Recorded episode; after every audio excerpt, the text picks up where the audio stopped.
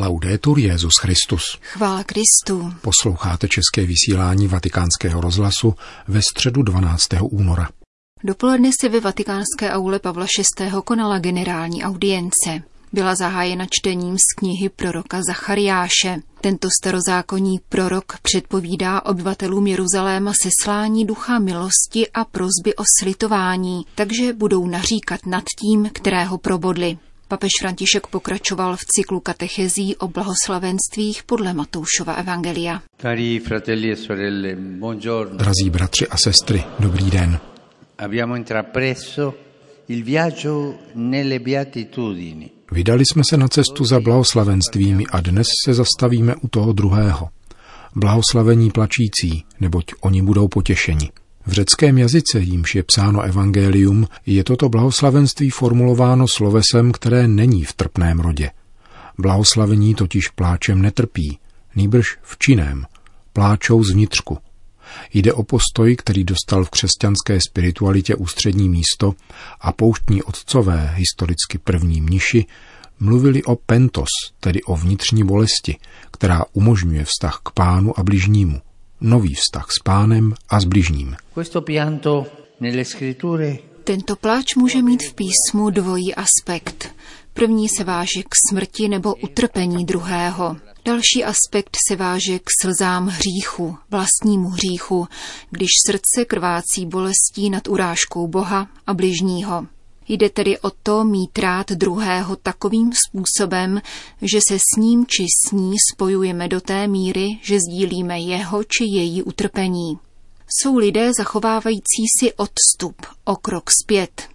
Je však nezbytné, abychom je nechali proniknout do svého srdce. Často jsem mluvil o daru slz.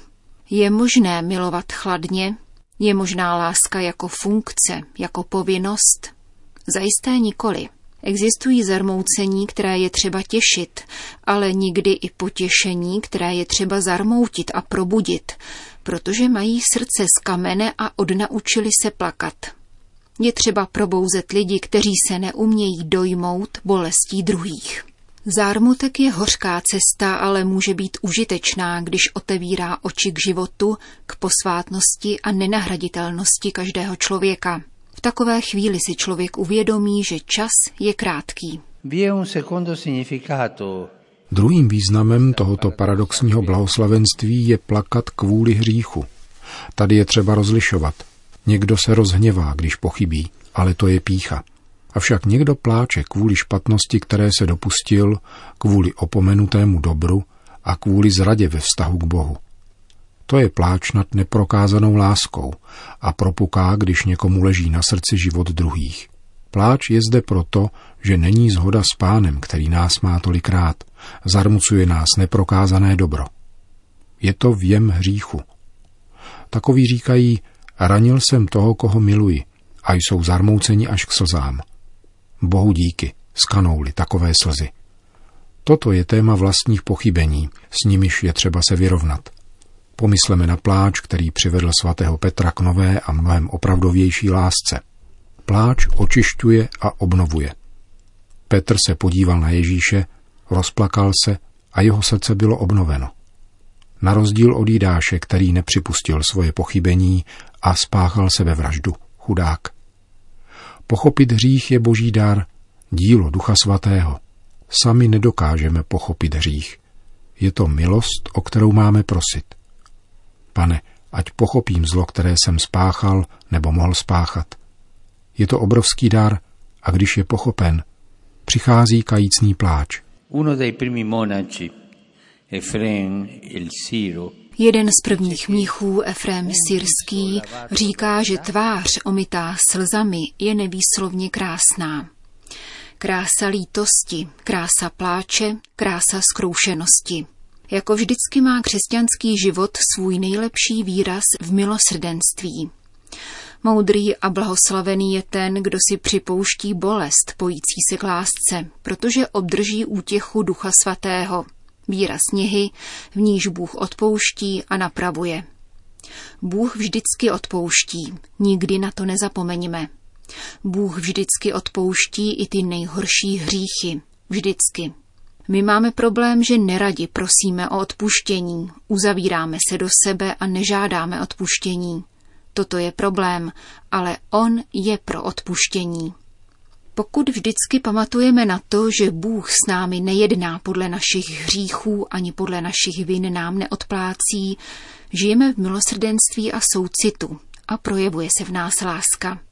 Pán ať nám v hojnosti udělí lásku, abychom měli rádi s úsměvem, zblízka, služebností a také pláčem. E to byla středeční katecheze. Po společné modlitbě odčenáš papež všem požehnal. Benedicat vos omnipotens Deus, Pater et Filius et Spiritus Sanctus. Další zprávy. Vatikán. Dnes byla zveřejněna posynodální apoštolská exhortace Querida Amazonia, milovaná Amazonie. 40-stránková exhortace se obrací k místním církvím Amazonie, tedy povodí největšího veletoku zasahujícího devět latinskoamerických států. Duchovní povzbuzení či pobídnutí, což je význam slova exhortace, se skládá ze čtyřech kapitol věnovaných postupně sociální, kulturní, ekologické a církevní dimenzi života v panamazonské oblasti. Přinášíme vám prezentaci, kterou v rozhovoru pro vatikánská média připravil zvláštní sekretář synody o Amazonii kardinál Michael Czerny. V čem podle vás spočívá jádro poselství této exhortace? The heart of uh, querida Amazonia is certainly the love Jádrem exhortace je papežova láska k Amazonii a to, co tato láska sebou nese – tedy změna obvyklého způsobu myšlení o vztahu mezi bohatstvím a chudobou, mezi rozvojem a ochranou, mezi obranou kulturních kořenů a otevřeností jinému. Papež nám předkládá rezonance, které v něm synodní práce vyvolaly a činí tak formou čtyř velkých snů. Papež František sní o nasazení všech lidí na obranu práv nejchudších, původních a nejposlednějších obyvatel Amazonie – Sní o Amazonii, která si zachová své kulturní bohatství. Jeho ekologický sen vypráví o Amazonii, která si zachová svůj překypující život. A nakonec sní o křesťanských komunitách, které se dokáží vtělit do Amazonie a budovat církev s amazonskou tváří. Nehrozí, že by se sen mohl jevit jako neurčitá perspektiva promítaná do neohraničené budoucnosti. Pro papeže Františka nikoliv. Chtěl bych připomenout slova, která řekl v dialogu s mladými v římském cirku Maximu 11. srpna před dvěma roky. Sny jsou důležité. Pečují o šíři našeho pohledu. Pomáhají nám obejmout horizont a pěstovat naději ve všech každodenních věcech. Sny tě probouzejí, unášejí tě dál. Jsou nejzářivějšími hvězdami, které ukazují jinou cestu pro lidstvo. Bible říká, že velké sny jsou takové, které mají schopnost přinést plody. Abych tedy odpověděl na vaši otázku, sen je v tomto případě ukazatelem cesty, kterou má následně celá církev kráčet. Jeho krása spočívá právě ve spatřování horizontu a nikoli v diktování řady předpisů.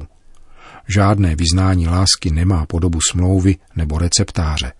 V první kapitole, která je věnována sociálnímu snu, František při pohledu na ničení životního prostředí v Amazonii a na ohrožení lidské důstojnosti jejich obyvatel, jak na to již kdysi poukazoval Benedikt XVI., vybízí k rozhorčení. Říká, že je třeba se rozhorčit, protože není dobré zvykat si na zlo.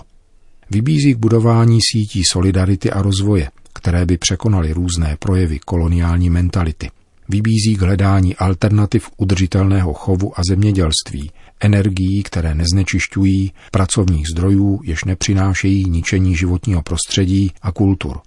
Zkrátka velké sny jsou zapotřebí, abychom neotupěli, avšak živeny jsou konkrétním a každodenním úsilím. Co tedy konkrétně znamená podporovat Amazonii, jak čteme v textu exhortace?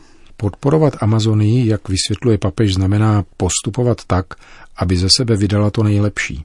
Znamená to nekolonizovat, neožebračovat ji masivními těžařskými projekty, které ničí životní prostředí a ohrožují domorodé obyvatelstvo. Ovšem nepodléhat přitom riziku mýtizace autochtonních kultur, nevylučovat a priorně jejich míšení, ani neupadat do konzervacionismu, který se stará o biomy, avšak ignoruje amazonské národy.